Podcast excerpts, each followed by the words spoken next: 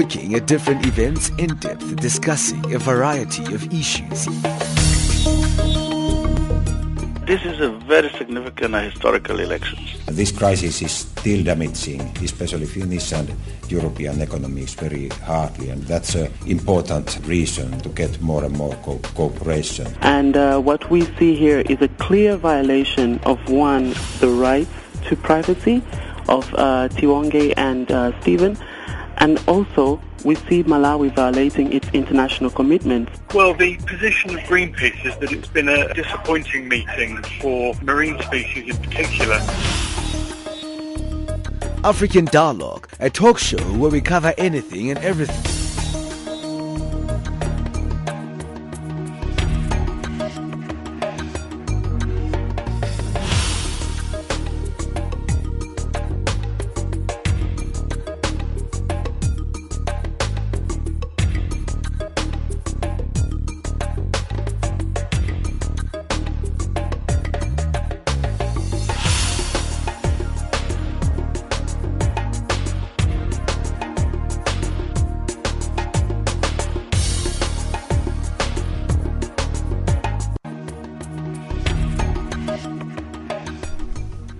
Morning and thank you for joining us for another interactive installment of African Dialogue. You're listening to us right here on Channel Africa, the voice of the African Renaissance. I'm Benjamin Mushatama and you're listening to us on the frequency 9625 kilohertz on the 31 meter band to Southern Africa. Uh, today we are looking at uh, the story of uh, uh air safety in light of the airline crashes that we've had in recent months. So we'll be looking at uh, looking at the aviation safety industry and also how it affects you and me. But before that, let's get our news from Ann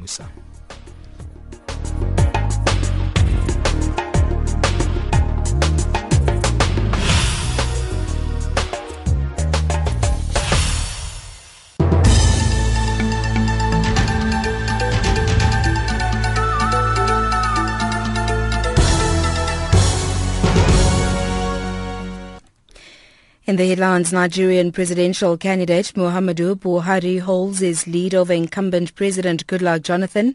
Funds urgently needed for food security in Syria and neighboring countries. And serious water challenges still persist with billions of people living in countries facing water scarcity by 2025.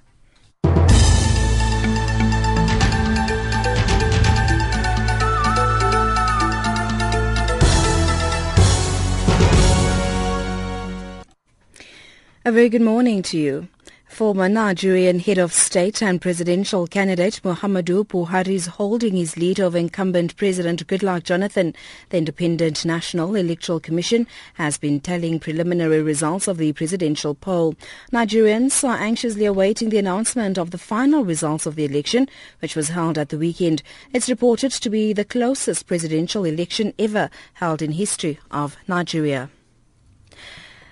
Gunmen have shot dead a top Ugandan state prosecutor whose cases include the trial of 13 men accused of involvement in Al-Shabaab bomb attacks that killed 76 people in 2010.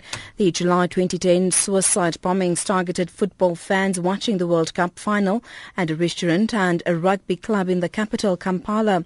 Somalia's Al-Qaeda affiliated Al-Shabaab militants claimed responsibility for the attack, the group's first outside Somalia. A Red Cross driver has been killed in northern Mali. Gunmen killed the driver in an attack on his aid truck as he headed across northern Mali towards Niger. Mali's desert north suffers frequent militant attacks despite a French-led operation to drive out Islamist fighters in the wake of a Tuareg uprising there in 2012. A staff member of the Mali Red Cross is in a stable condition after being injured in the attack ahead of an international pledging conference for Syria and neighboring host countries. United Nations Food and Agriculture Organization says funds are urgently needed to prevent further deterioration of the food security situation. The conference is taking place in Kuwait today. The FAO warned yesterday that the ongoing crisis in Syria has severely disrupted agricultural production and trade, and more than 9 million people are food insecure. Stephanie Kutrix reports. FAO is seeking 59 million US dollars for its work in Syria to support the production of staple foods and improve families' nutrition and income. It says another 62 million US dollars is needed to help host communities in Iraq, Jordan, Lebanon, and Turkey cope with the influx of refugees by making their agriculture more productive and sustainable. The agency is underlining that the third International Humanitarian Pledging Conference for Syria presents an opportunity to raise critical funds to strengthen agricultural production in the region. About 783 million people do not have access to clean water and almost 2.5 billion do not have access to adequate sanitation. This was revealed at a meeting held at the United Nations headquarters in New York to assess the progress made and lessons learned in achieving sustainable management of water and sanitation. The UN says that in the last 10 years, significant progress has been made in promoting access to water and sanitation and fostering cooperation on water issues. UN Deputy Secretary General Jan Eliasson opened yesterday's dialogue on water and sanitation in the post-2015 development agenda, highlighting the need for what he calls hydro diplomacy. Instead of seeing water sharing as a problem, we have to treat it as a potential solution with the help of innovative and dynamic hydro diplomacy. Let us really try to aim to develop models for making water a source of a reason for cooperation rather than for a reason for conflict. Recapping the top stories, Nigerian presidential candidate Muhammadu Buhari holds his lead over incumbent President Goodluck Jonathan. Funds urgently needed for food security in Syria and neighboring countries. And Syria water challenges still persist with billions of people living in countries facing water scarcity by 2025.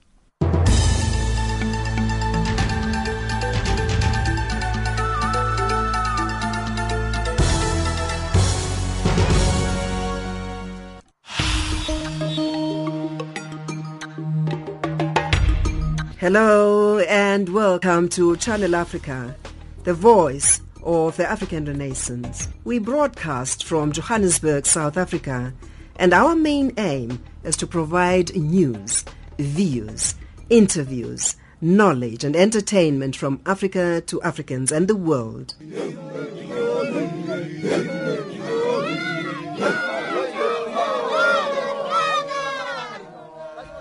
We broadcast in six languages, allowing Africa to tell its own stories, promoting the continuation of our continent's unique place as the birthplace of humankind. Africa Rise and Shine. Imetimu hivyo saa kumi na mbili kamili magharibi majira ya Afrika Mashariki, ama saa kumi na moja kamili jioni saa za Afrika ya Kati na Kusini. Hii ni idhaa ya Kiswahili ya Channel Africa inayokujia katika mitabandi 16 kilohertz 17780 toka Johannesburg, Afrika Kusini. litumelisom kitaboni kuitumi avatezi vona komditeni khumulutu yakafeya kanako yacwale mikina itongo mabweshe yamwe amkhala handendendesi na kamita mwa pulogalamu yauna yalitumeliso zochitika mu afrika.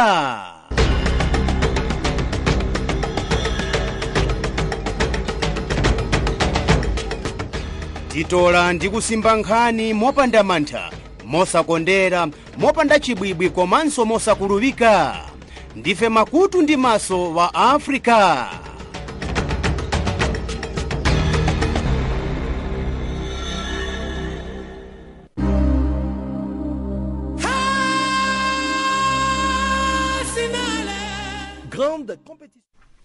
Yes, Yes, you are listening to Channel Africa as you heard in that promo, the voice of the African Renaissance. Yes, we do take pride in being African and we know that we broadcast in various African uh, languages from Shilozi to Nyanja to even uh, French and uh, we also broadcast in English for uh, programs such as ours, African Dialogue. Well, today, as I mentioned, we're looking at aviation safety.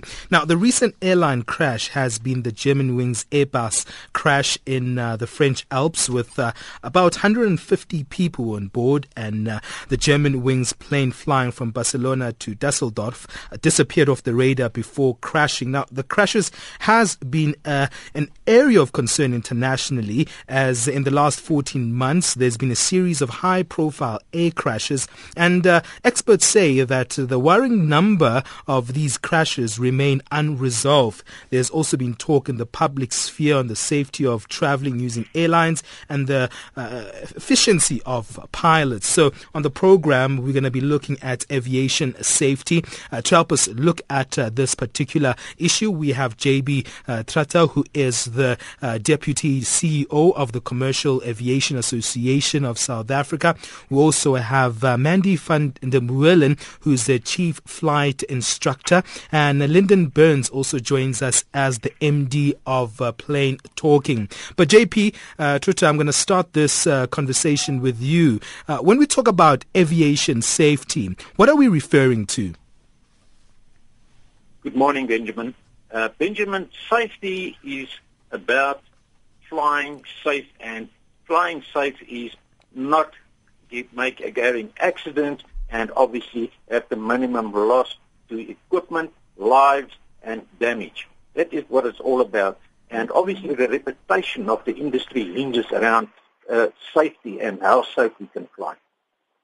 And also, we know that there are very much different components that are required to ensure aviation safety. Could you highlight those for us, JP? Yes, there, there's several comp- uh, components regarding safety and how safety is done. Uh, ICAO, which is the international uh, organization through the United Nations that controls all commercial aviation activities, and most nations around the world are member states of ICAO, and ICAO recommends that safety should be managed through a system called Safety Management System, and each uh, uh, contracting state around the world should implement safety management systems with all the operators of airlines. Hmm. And so, looking at uh, what's been happening in uh, the recent uh, months or so, we have been seeing uh, uh, really a trend of uh, these particular crashes themselves.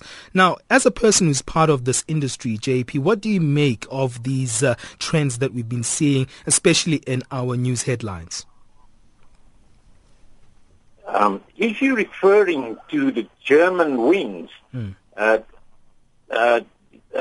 Uh, uh, uh, this is a scenario that obviously is not cleared up yet. There's investigations going on. Mm. But if we listen to what is said by several commentators, it seems like there's a deliberate effort from the co-pilot to uh, have an accident, flew the aeroplane into the terrain, and obviously killed himself and all his passengers, which is a very sad event for aviation.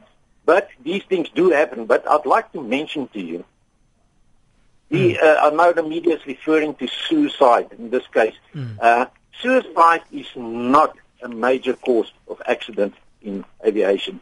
Mm. The human factor is well a, a cause of the uh, accidents. 80% uh, of accidents is caused by the human factor, and the rest is mostly contributed to other needs.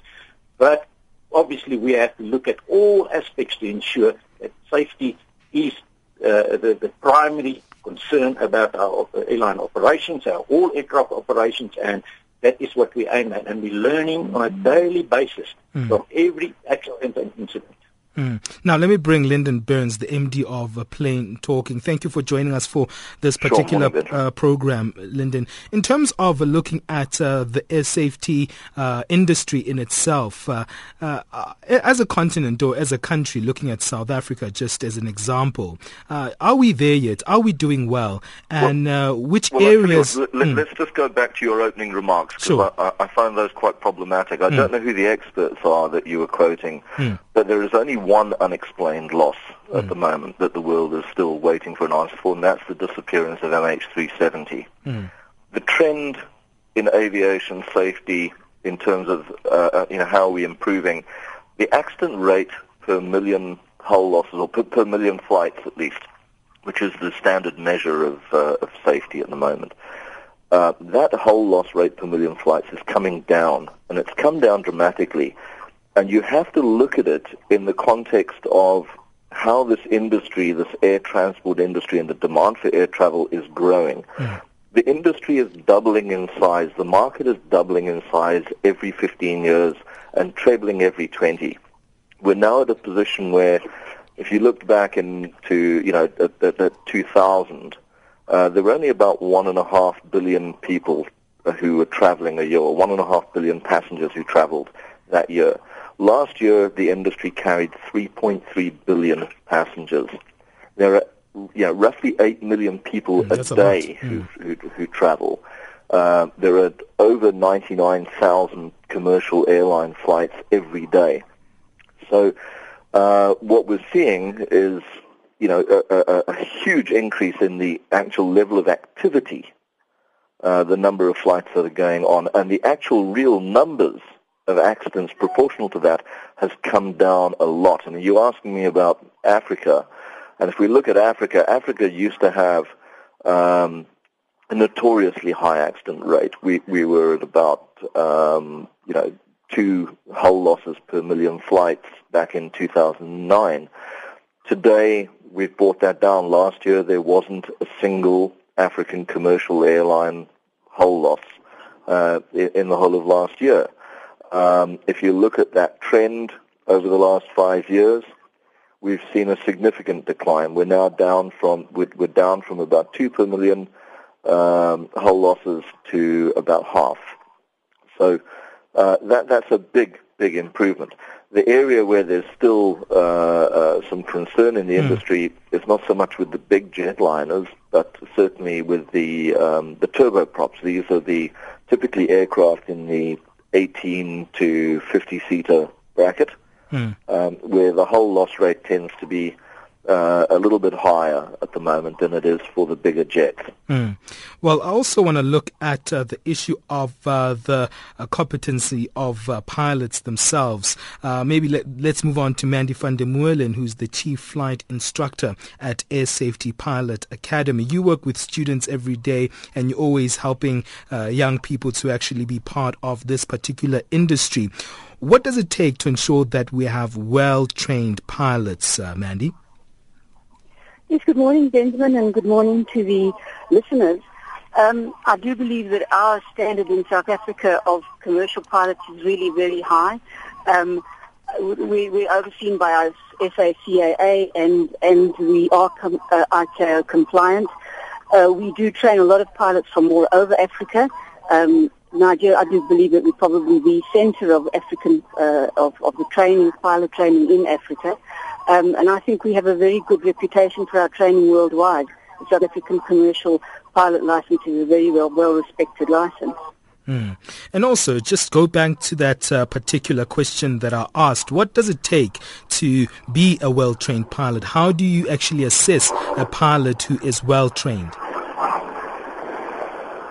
Um, the the, the, the, training course and the training requirements are very closely structured and internationally respected um, syllabuses and and um, uh, I think that the standard is kind of universal. It's, it's, it is, as I said, controlled by the SACAA or monitored by the SACAA and um, highly um, qualified uh, um, uh, instructors and um, assessors that, that, that make sure that the standard is, is maintained. Yeah, maybe I should bring back that to uh, JP Truter, who is the Deputy CEO of the Commercial Aviation Association of South Africa. In terms of training pilots, uh, are we doing well on the continent? Are we doing well in South Africa? Yes, uh, we are doing extremely well. Uh, our training standards are high in South Africa. I cannot speak for the rest of Africa, hmm. but um, there is clear guidelines how training should be done from ICAO as per the annex. And uh, if, if, the countries can all implement the uh, requirements of the annexes as we should do, as all the members, member states should do, then we can do much better with the, our safety records and our training abilities. I'd just like to mention that in Africa, we have the lowest implementation rate of SARPs of any continent in the world. And that's an area where the African continent must improve significantly. Mm. Can you elaborate on what that is, uh, JP? ICAO has, uh, uh, has these, uh, 19 annexures which each member state has to implement. And from those annexures comes this, uh, the SARPs. And the SARPs is a requirement to implement by this uh, member state. And if they do not implement the SARP, they have to uh, uh, uh, go back to ICAO and tell ICAO that they are filing a difference and they, they're not going to implement the uh, re- recommendation and that they will uh, uh, provide them with a reason why they can do that or they might have a delay or implement in a different manner. In Africa, we have a problem on this, and that's mainly to do with the primary uh, laws that actually uh, uh, stop the flow of um, uh, making regulations in the civil aviation authorities. Well, we're going to have to take a break, but I want us to also deal with the issue of how essential uh, uh, regulation is uh, in terms of uh, aviation safety. On the line, we have uh, JP Truter, who is the Deputy CEO of the Commercial Aviation Association of South Africa. We also have Mandy van der Meulen, Chief Flight Instructor from Air Safety Pilot Academy, and Linden Burns joins us as an MD of Plane Talking. Let's take a quick break. The time right now is 11:21 Central African Time.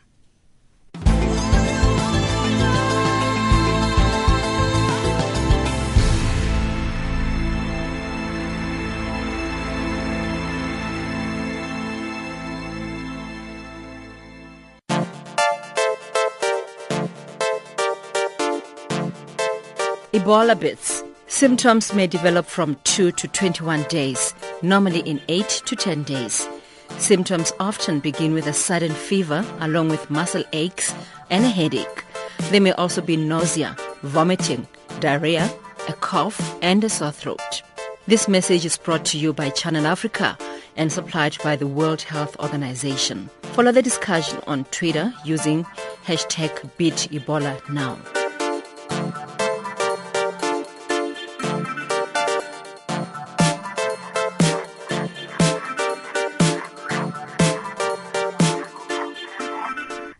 You are listening to Channel Africa, your gateway to Africa and the voice of the African Renaissance. My name is Benjamin Mushatama. You're listening to us on the frequency 9625 kilohertz on the 31 meter band to Southern Africa. Thank you as well if you're listening to us online on www.channelafrica.co.za. Well, today we are looking at aviation safety. We're joined by uh, JP Truter, who is the Deputy uh, CEO of the Commercial Aviation Association of South Africa. Mandy van der Meulen joins us as Chief Flight Instructor of the Air Safety Pilot Academy and MD of Plane Talking is with us once again on the program, Linden Burns. But I want to come back to the issue of pilots before we move on because that's an area that I wanted to look at. But I don't want us to really look at the psychological aspects of it, but more on the issues of evaluation. The Sunday Times this week established that commercial pilots in South Africa do not require psychological evaluation as part of their compulsory physical checkups, which are mostly done only once a year. Uh, JP, coming to you, is this something that we should be concerned about? Because uh, uh, this uh, re- uh, report has created a, a big response in, uh, in, in South Africa on how to deal with this particular issue. Is this something that should be dealt with? Uh, like Mr. Linden said, uh, that uh, the accident rate is definitely coming down if we look at the amount of flights, every year more and more people are flying, and at this moment there's more or less 700,000 people in the air flying somewhere in the world. So this is actually a safe industry, and uh, what, and what, I earlier saw, uh, said in my introduction mm. is that the accident from Germanwings is not a necessary trend in the industry. Mm. And uh, referring to the, the, the medical checks of the, the pilots, if there's a psychological issue noticed by the flying instructor or a colleague, there's always a method of reporting, at, uh, confidential reporting systems where, which is non-punitive and that uh, uh, are supposed to open up the, uh, the uh, credibility and the confidence of a person that has a problem to report any kind of um, medical problem Hmm. that that person might have. So there is ways to deal with this. Uh, there's a protocol approved in South Africa for people with depression. Depression. There is medication that is approved, and they can use this as published by uh, the South African Civil Aviation Authority. Mm. Mandy, I want to come back to you because you work at a school where you are teaching uh, uh, students on uh, flying. Uh, tell us a little bit about uh, the stories of uh, how you actually go about your work during the day, what you teach the students. Maybe if I come in for the first day and I'm interested in being a, a, flight, maybe a, being a, a, um, a driver or a plane itself, how do what processes does one go through in your school? Well, one goes through a process of training. It's a really well established and structured uh, process. Um, you start with basic flying, um, the basic hand, handling of aircraft, and you move on. You become more and more independent and more and more um, capable until you can, in the first place, fly alone. Secondly, then carry passengers, and then eventually carry passengers for gain. And the process is it's an internationally recognized one. Um, it is very safe, and safety is one of the absolute pivotal um, issues in terms of any aviation and any aviation training. And I would like to say here that um, uh, the point is being made that aviation is one of the safest, is the safest form of travel. Um, and it is because of the philosophy behind it, which is that if ever there is an accident, the cause is established and and and and uh, systems are put in place to prevent a similar accident ever happening again. And in my opinion, the Sunday Times and the, the, the current issue of are there um, issues that pilots have and emotional issues, relevant psychological issues that could be improved on. And I actually feel that, that this is an area that could use a little bit of attention. And I think that there are a few recent accidents. I think there are so few causes of accidents and so few cause and so few accidents, but those few reasons that are left, we still need to look at that and not not and not brush them aside and say, well, it's not relevant because it is very relevant. Yeah, and just to highlight, just on air, that uh, we did try to get uh, uh, some uh, health experts to help us with this particular uh, issue because I wanted we wanted to touch on it, but uh, they Yeah. were not available for us this particular um, um, uh, morning because they all had busy schedules. But uh, uh, looking at uh, this other issue, moving back to you, Linden, uh, is it true that uh, with uh, smaller planes they have more accidents than the uh, larger aircrafts? Listen, I just want to go back one Okay. second again, No, just to fine. clear up any confusion that people might have had. Sure. Uh, something that JP was saying. Mm. Um, I think it's important to understand what's the role of the different players here. ICAO, for, for listeners, is the International Civil Aviation Organization. It's the United Nations body that is set, uh, given the mandate to um, set the rules and the standards and the protocols for everything to do with civil aviation um, amongst UN member states. And the SARPs are the uh, ICAO's standards and recommended practices. And ICAO works with governments, with the civil aviation authorities in each country to implement or help them implement those standards and recommended practices. So I hope that's shed some light on, on where we're going. Yeah, thank you for Now- the clarification, and, and, and to come back to the issue about uh, psychological assessments of pilots and, and how those are done, um, again, it's not, uh, and looking at the Sunday Times uh, rather hyperbolic headline on Sunday, yes, uh, it's true that there is no standard uh, prescribed measure um, for, for assessing pilots' psychological well-being or their emotional state but it's not peculiar to South Africa. Uh, and I agree with Mandy. It is something that uh, that warrants and merits addressing. There is a lot of work uh, taking place and has been um, for some time on human factors and looking at how you deal with this. And one of the issues that has to be grappled with um, is the issue of if a pilot declares that he's unfit or, or, or uh, yeah, uh, not feeling emotionally fantastic today and has had a row with the wife or whatever on the way to work, um, is he going to lose his job? is it going to reflect negatively on his career prospects going forward? There are all these uh, considerations and factors that come into play. And I think you know these are going to certainly be highlighted um, as the situation around Germanwings unfolds, and certainly once the Namibian authorities who are investigating the uh, the Mozambique Airlines accident um, in November 2013, when they eventually publish the final uh, findings and their recommendations on on that uh, particular incident, which was also uh, uh, they're saying was, was caused by deliberate action of the pilot having locked the co-pilot out. Um, I think going forward, one one needs to take all these things, you know, with a scientific view, so we can learn from them. The problem we have, though, in the industry is that while we're looking for uh, a forensic and scientific and didactic approach, the public expectation is very different. The public expectation which also is driven and, and, and, reflected in the media interest, is for immediate answers and to be able to apportion blame. So we need to, to be able to calm those expectations, if you like. And the biggest challenge we face in the industry is how do we meet that? How do we use the mm. tools that are at our disposal in terms of communication, in terms of social media, mm. to educate, uh, and at the same time not to start scaremongering uh, when it's unwarranted. Mm, mm. You know, we, we, the, the, numbers don't lie. Mm, mm, um, uh, you know, uh, but the way in which we consume and engage with the information that we get today is very different to the way it was done 40 years ago or even 10 years ago. Mm.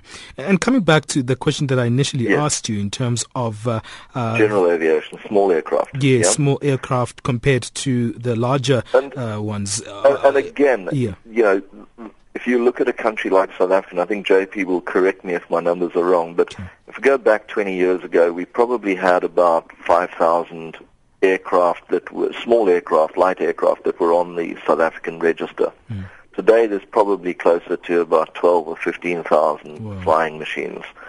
There are a lot more people flying. There's a lot more activity. Of course, you're going to have uh, a, a higher number of aircraft uh, um, uh, yeah, involved in, in uh, incidents and accidents. Mm. But proportionally, again, I think we've seen that the numbers are coming down. Pilots are, you know, generally speaking, pilots are not reckless people. This is a very regulated mm. um, activity in an industry with a lot of oversight. Mm. Uh, both in terms of how pilots are assessed and monitored, how their skills and proficiency is regularly evaluated. Um, both for recreational pilots and professional pilots, mm. and the same with the maintenance of aircraft and how they are uh, how they are operated and how they're serviced. Mm. Let me take that back to you, JP, uh, in terms of looking at uh, that comparison between uh, the large aircraft and, and, and, the smaller ones and the incidents that are involved between the two. Uh, what have you uh, noticed uh, with the differences there and the dynamics there? Benjamin, um, Yes, there is a difference, and there are a bigger incident of accidents and incident reporting in the aircraft below 7,500 kilograms. Hmm. Um, the Civil Aviation Authority of South Africa is acutely aware of that, and the sport aviation side in South Africa specifically is controlled by RASA, Recreational Aviation Authority of South Africa, which provides the licenses and oversight uh, some of the functions of the sporting side. Um, the problem is here that some of the commercial pilots that start out on the lighter uh, type of aircraft, the uh, 19-seater, 20-seater aircraft, is less experienced than the airline type uh, uh pilots because the, most of the airline types are uh, flown with uh, two pilots, and some of these lighter aircraft can be single aircraft operated. So there is a different, uh, a difference in the, uh, uh, the accident rates.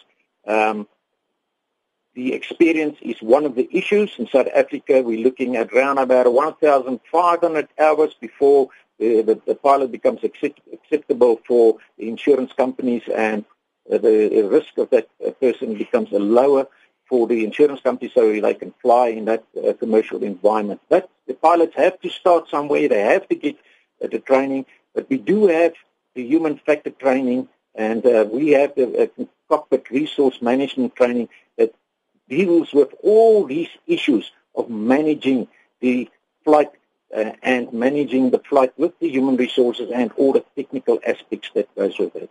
Mm. Well, we're going to take a little break, and I'm going to stay with you when we come back, JP, before I move on to Mandy. And I want to look at uh, the importance of air traffic controllers and also come back to that issue that you highlighted, JP, on regulation. But we have to take a quick break. Remember, you are listening to Channel Africa. You're listening to us on the frequency 9625 kilohertz on the 31 meter band to Southern Africa. Thank you as well. You're streaming us live on www.channelafrica.co.za.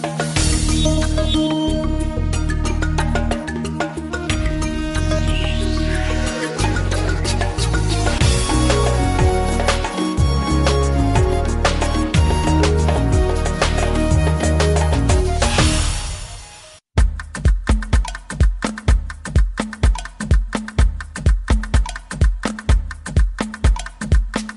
Always missing your favorite Channel Africa radio shows? Well, now you don't have to.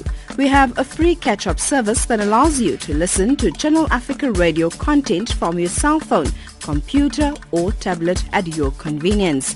Visit www.channelafrica.co.za and click on programs for a list of your favorite shows. Select what you want to hear click on listen and enjoy Channel Africa Radio.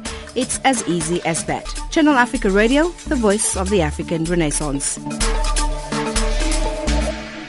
Yes, this is Channel Africa. You are listening to us right here on uh, the frequency 9625 kilohertz on the 31 meter band to Southern Africa. Right now, you with me, Benjamin Mushatama. You're listening to African Dialogue, where each day we bring you a, a topic that has to do with our continent. And today we're looking at uh, uh, air or aviation safety. And uh, we are joined by JP Truter, who is the uh, Deputy CEO of the Commercial Aviation Association of South Africa, and Mandy van der Moelen, the Chief Chief Flight Instructor at Air Safety Pilot Academy. And Linden Burns is the MD of Plane Talking. And they're giving us uh, great insights on their industry uh, and uh, a very good uh, uh, analysis for us ordinary people to find out what goes into the world of uh, aviation safety. But JP, I wanted to look at that issue of air traffic controllers and how essential they are for aviation safety. Could you elaborate on that? They play a very vital, important role in keeping our airspaces safe. The air traffic controllers, they keep the aircraft apart from each other, make sure that the flow of aircraft is safe and in an orderly way, and other operations on the ground is conducted safely. Uh, they play a major role. Air traffic controllers are highly trained people and they are licensed people. So they are very competent. In South Africa, we have the, uh, the, uh, uh, the, air navigation services company that train the people. They have a very training school, they have high standards, and uh, they are very competent people, especially in South Africa and obviously in other parts of the world too. And that takes me to you, Linden, in terms of looking at uh, how these air traffic controllers work between countries, let's say from uh, Mozambique and South Africa. Uh, do the different stations uh, of the different countries coordinate and work together? How does that work? Yes, they do. Um, uh, and again, you know, there's a, there's agreement between neighbouring countries on you know, how they're going to pass traffic uh, along the line. Um, in our part of the world in Africa, we're very fortunate in that the Air Traffic Navigation Services Company, which is a state-owned body in South Africa, does a lot of the training for controllers around in, in many of the other African countries and also uh, helps to provide some of that service and some of that infrastructure. Uh, so there is a lot of uh, close coordination. Uh, and in fact, we've been very fortunate in Africa in that we haven't actually had uh, in, in, a very long time um, accidents caused as a result of you know, poor communication by an air traffic controller. Um, in that sense, you know, our guys are top draw and they're very highly sought after.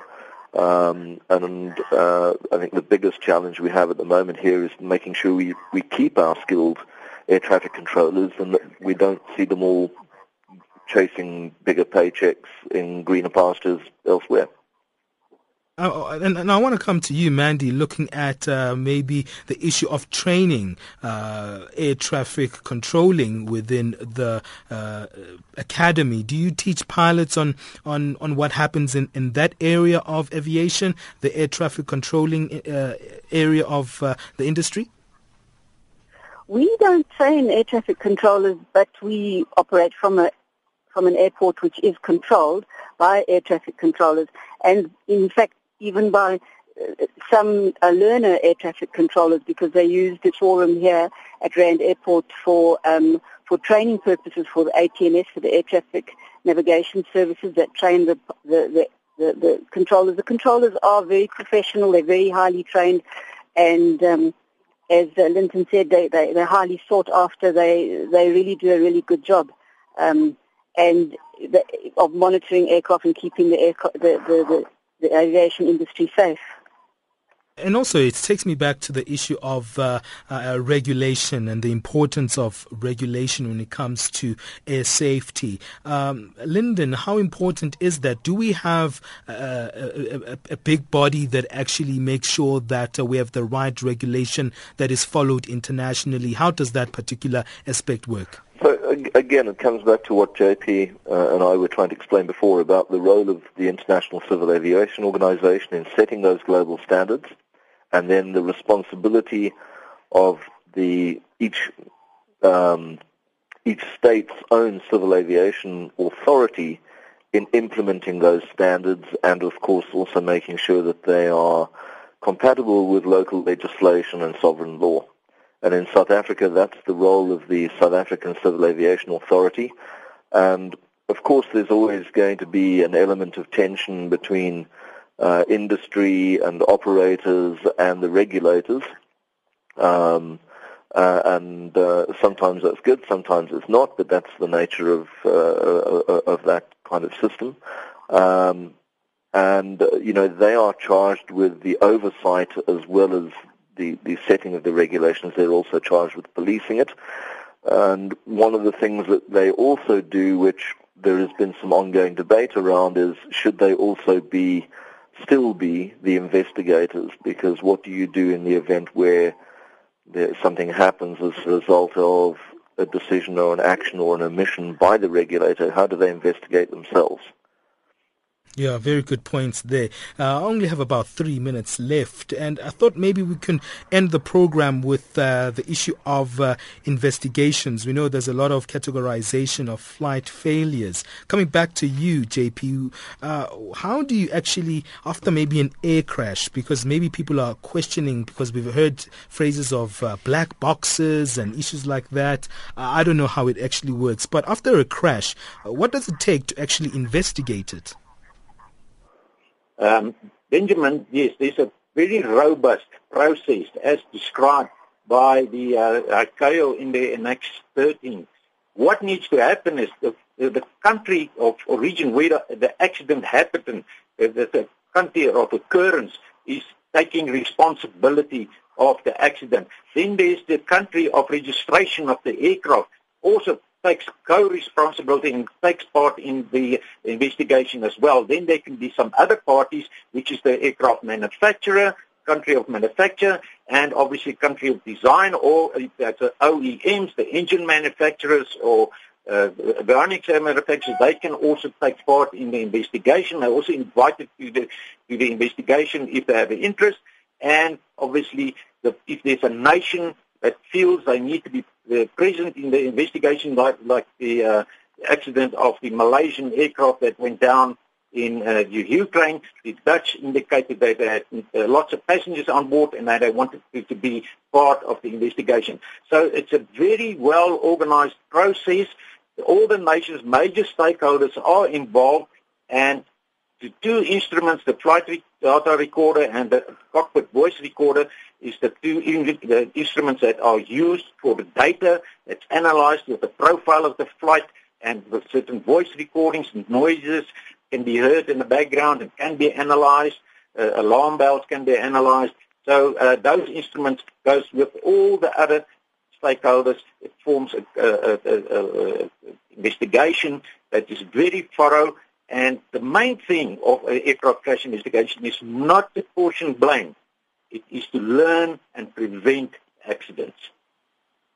Well, that's how we're going to wrap it up. I don't know who was stationed by, uh, uh, I don't know, uh, near flights, but I really enjoyed hearing those flights just flying across there during the program, just hearing that roaring sound. It was fantastic as part of our program. But I just want to thank our guests for giving us such great insights on us understanding what it takes to uh, have uh, this uh, safety in our air. So it's very interesting stuff. Thank you to JP Truter, who is the Deputy CEO of the Commercial Aviation Association of South Africa. He was about to drive here but was caught up in traffic. But I want to thank you, JP, for making an effort as well. I want to thank also Mandy van der Moelen, who is the Chief Flight Instructor at Air Safety Pilot Academy. Thank you for your insights. And Linden Burns, thank you once again uh, for joining us. He's the MD of Plane Talking. Linden, always, it's good always speaking to you and listening to you whenever you're on television because you always simplify these terms and simplify things for us to understand understand as ordinary citizens. Thank you all for joining us in our program. African Dialogue, looking at different events in depth, discussing a variety of issues. This is a very significant historical election. This crisis is still damaging, especially Finnish and European economies very hardly, and that's an important reason to get more and more co- cooperation. And uh, what we see here is a clear violation of one, the rights to privacy of uh, Tiwonge and uh, Stephen, and also we see Malawi violating its international commitments. Well, the position of Greenpeace is that it's been a disappointing meeting for marine species in particular. African Dialogue, a talk show where we cover anything and everything.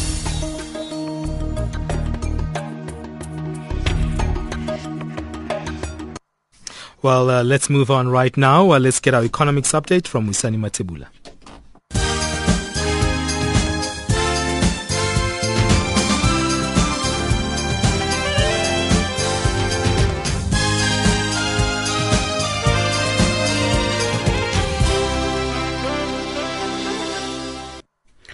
Good morning, Benjamin. South Africa and Algeria have vowed to ensure the full implementation of the over 30 bilateral agreements signed between the two countries. President Jacob Zuma and his Algerian counterpart Abdelaziz Bouteflika are expected to sign an additional five bilateral agreements in Algiers today. Zuma is on a two-day state visit to the North African country. South Africa's International Relations Minister Maite Nkoana Mashabane.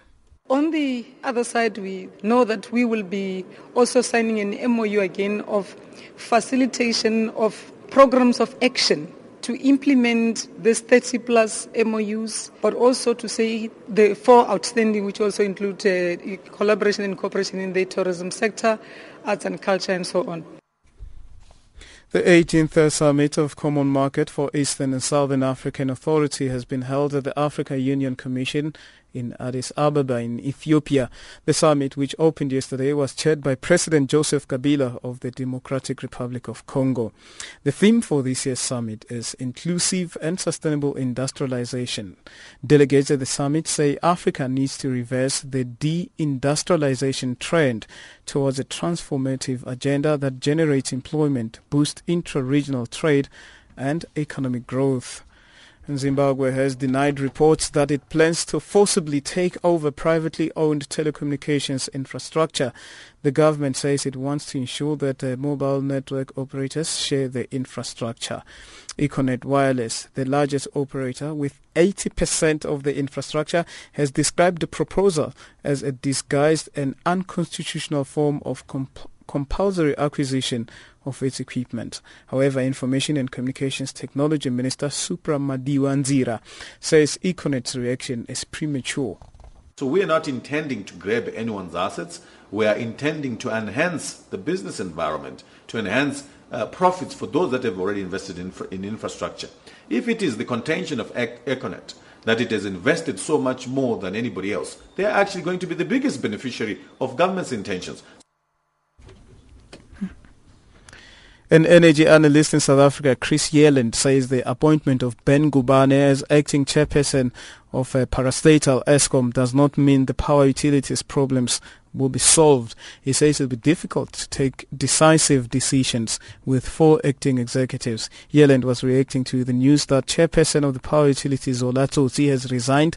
It comes after he was accused of acting improperly. Earlier this month, Tsotsi suspended four senior executives at Eskom, including CEO Tshediso Matona.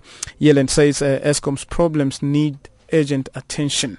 With an acting CEO, an acting financial director, acting head of capital projects, acting head of procurement, and now an acting chairperson, uh, I think we can see that Eskom is going to be going into a mode of um, holding pattern without uh, the ability to make clear and decisive executive actions because it doesn't have its executive management and remember that an acting chairman or chairperson is a non-executive role. Uh, so whilst it's important uh, to deal with governance issues, uh, this is not the solution to Eskom's problems. And finally, some energy news. A French energy company, Total, is seeking international arbitration over tax disagreements with uh, Uganda, which could further delay crude oil production in the East African country.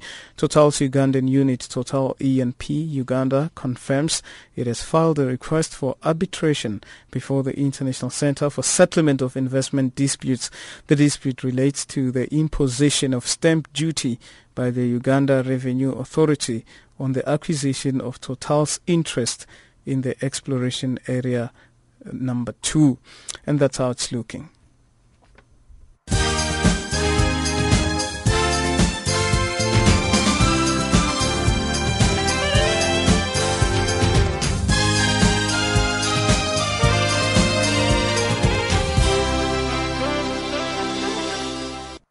Let's move on now and get our sports. Uh, Fikile Lingwati standing by.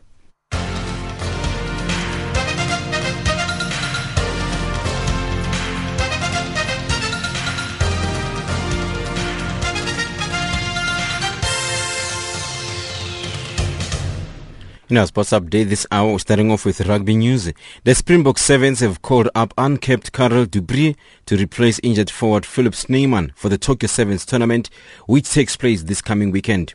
The versatile Snyman sustained a knee ligament injury while playing for the Springbok Sevens on Saturday in Hong Kong.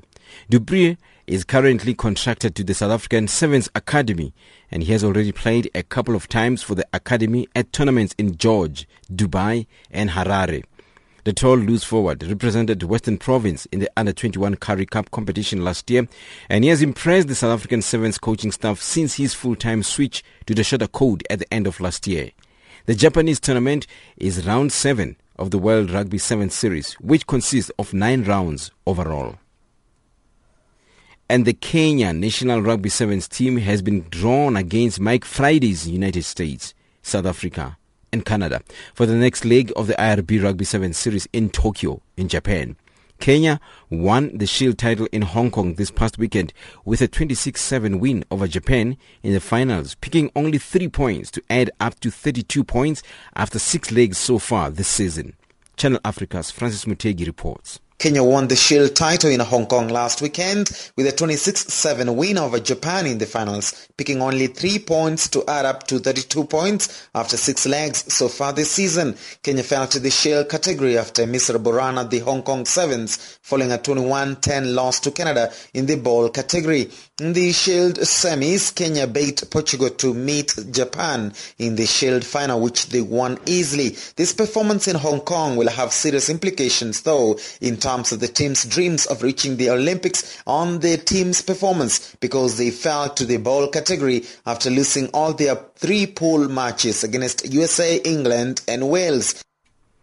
A 19-year-old South Africa's Northern Cape Province powerlifter Zwelinzima Bonolo Lizwe says he's proud of himself after breaking two South African records in the 62 kilograms for squats and the deadlift at the Nedbank National Championships for physically disabled currently underway at the Walter Sisulu Hall in Johannesburg.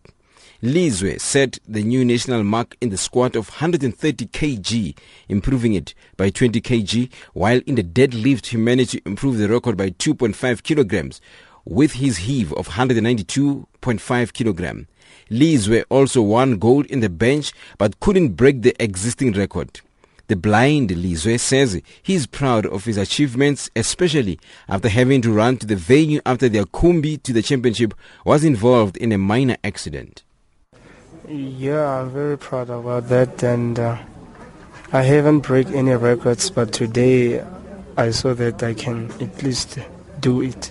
So I'm proud of myself now. So actually that was just a little incident that happened outside, but uh, my coach here just told me that uh, I must just uh, run here so that I can at least write me in, so that I can compete.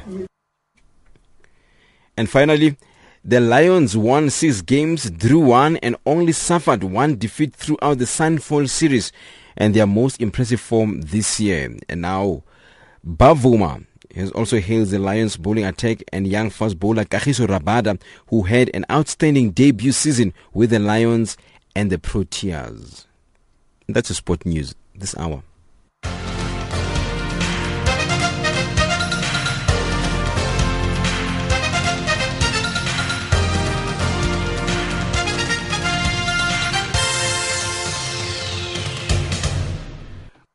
Well, how great that show was. I really enjoyed today's program. I did actually enjoy hearing those uh, uh, uh, planes in the background there. I think that was uh, um, one of the, la- the lady who was on our program, Mandy van der Moelen, because I think she was stationed at the academy. So maybe the um, uh, pilots were busy, you know, flying there in the background. It was actually good for our program. I really enjoyed those sounds. But hey, what are your thoughts about air safety uh, in the world and on the continent? Let us know what you think about today's program. You can actually uh, SMS us your views on plus two seven eight two three three two five nine zero five. That's plus two seven eight two three. 325905. Or uh, another way for you to interact with us is on Twitter. Uh, we've got an African Dialogue uh, Twitter handle, so go to African Dialogue. We appreciate those who've been following us. It's still a little bit low, so you can actually go follow us at African Dialogue or go to our Channel Africa at Channel Africa 1. That's the numeric one at Channel Africa 1. Thank you so much for joining us. We'll be back with you tomorrow. Until then, God bless.